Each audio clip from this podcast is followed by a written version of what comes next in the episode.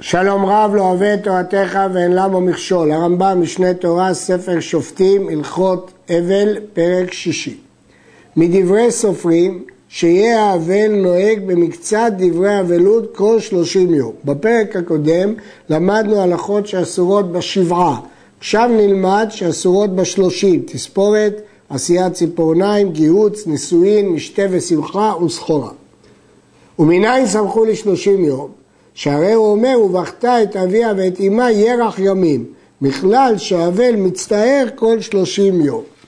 הראב"ד מקשה שהגמרא במועד קטן למדה את זה מנזיר, ראשיכם אל תפרעו, גדל פרע שיער ראשו, מה נזיר שלושים יום, כי סתם נזירות שלושים יום, אז גם אבל שלושים יום. ולמה בחר הרמב"ם לכתוב ברייתא שלא מדברת בפירוש על מנהגי אבלות? הברייתא הזאת מופיעה במסכת יבמות.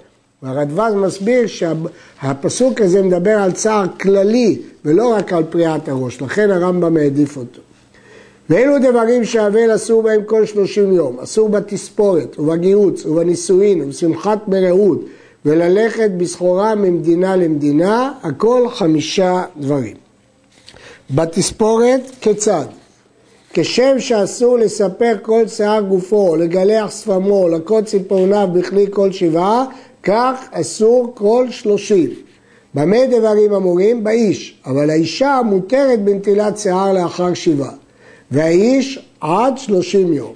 ועל אביו ועל אמו חייב לגדל שערו עד שישלח פרע או עד שיגערו בו חבריו.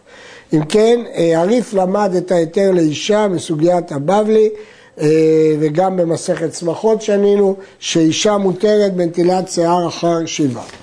גזירת תספורת עליו והם חמורה יותר, ואפילו שעוברים שלושים יום, מחכים עד שיגדל את השיער הרבה, או עד שיגרו בו חבריו, כמה ימים אחרי שעברו שלושים יום. וכן אסור ללבוש כלים לבנים חדשים ומגועצים כל שלושים, אחד האיש ואחד האישה. היו צבועים ומגועצים, מותרים. וכן אם לא היו חדשים, אף על פי שהם לבנים ומגועצים, מותרים. אז אם כן, לפי הרמב"ם, האיסור לבשת בגדים חדשים, לבנים, מגועצים. זאת שיטת רבי אלעזר ברבי שמעון. הרמב"ם ממשיך, אוכלי פשתן, אין בהם משום גיהוץ, כי הם מתקמטים כל הזמן. ולאחר שלושים יום מותר בגיהוץ אפילו על אביו ועל אמו.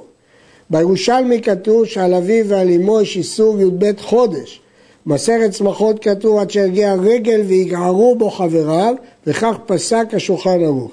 אבל דעת הרמב"ם שאחר שלושים יום מותר. בנישואין כיצד?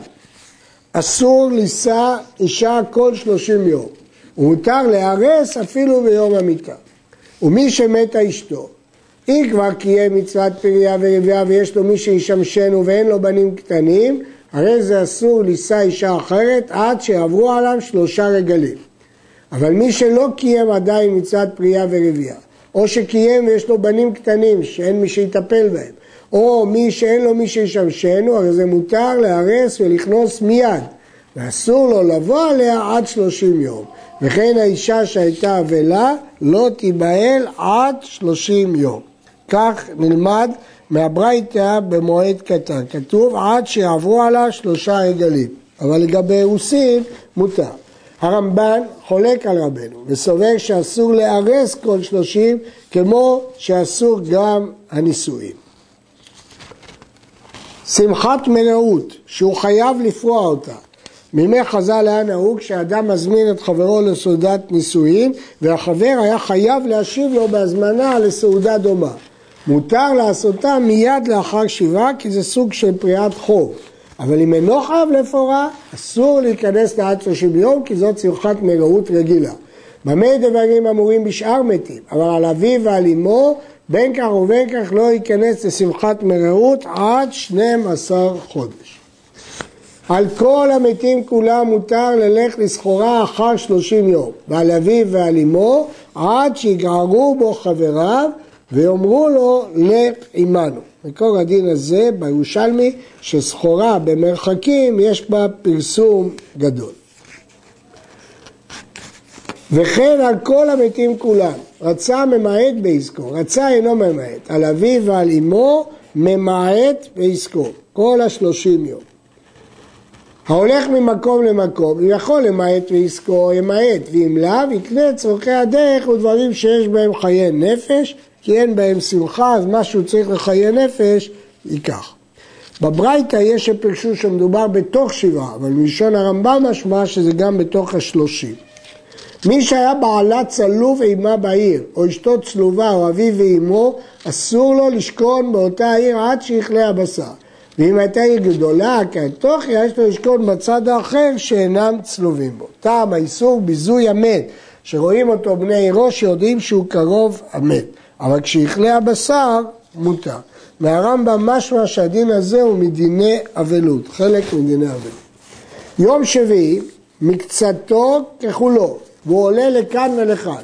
לפיכך מותר לכבס ולרחוץ ולעשות שאר הדברים ביום שביעי. ברגע שהתחיל היום, מותר.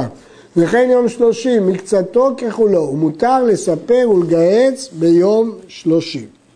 הדין הזה הוא מחלוקת תנאים, והרמב"ם פוסק שמקצת היום ככולו. ישנם ראשונים שסוברים שאפילו מקצת הלילה ככל היום, אבל מלשון הרמב"ם משמע דווקא ביום, וגם בשולחן ערוך משמע שדווקא ביום. מי שדחפו אבליו, כלומר היה לו אבל אחרי אבל, רצוף, הכביד שערו, מקל בתער, לא במספריים, התירו לו להוריד קצת תער בשינוי, בתער, הוא מכבד קצותו במים, אבל לא בנטר ולא בחול.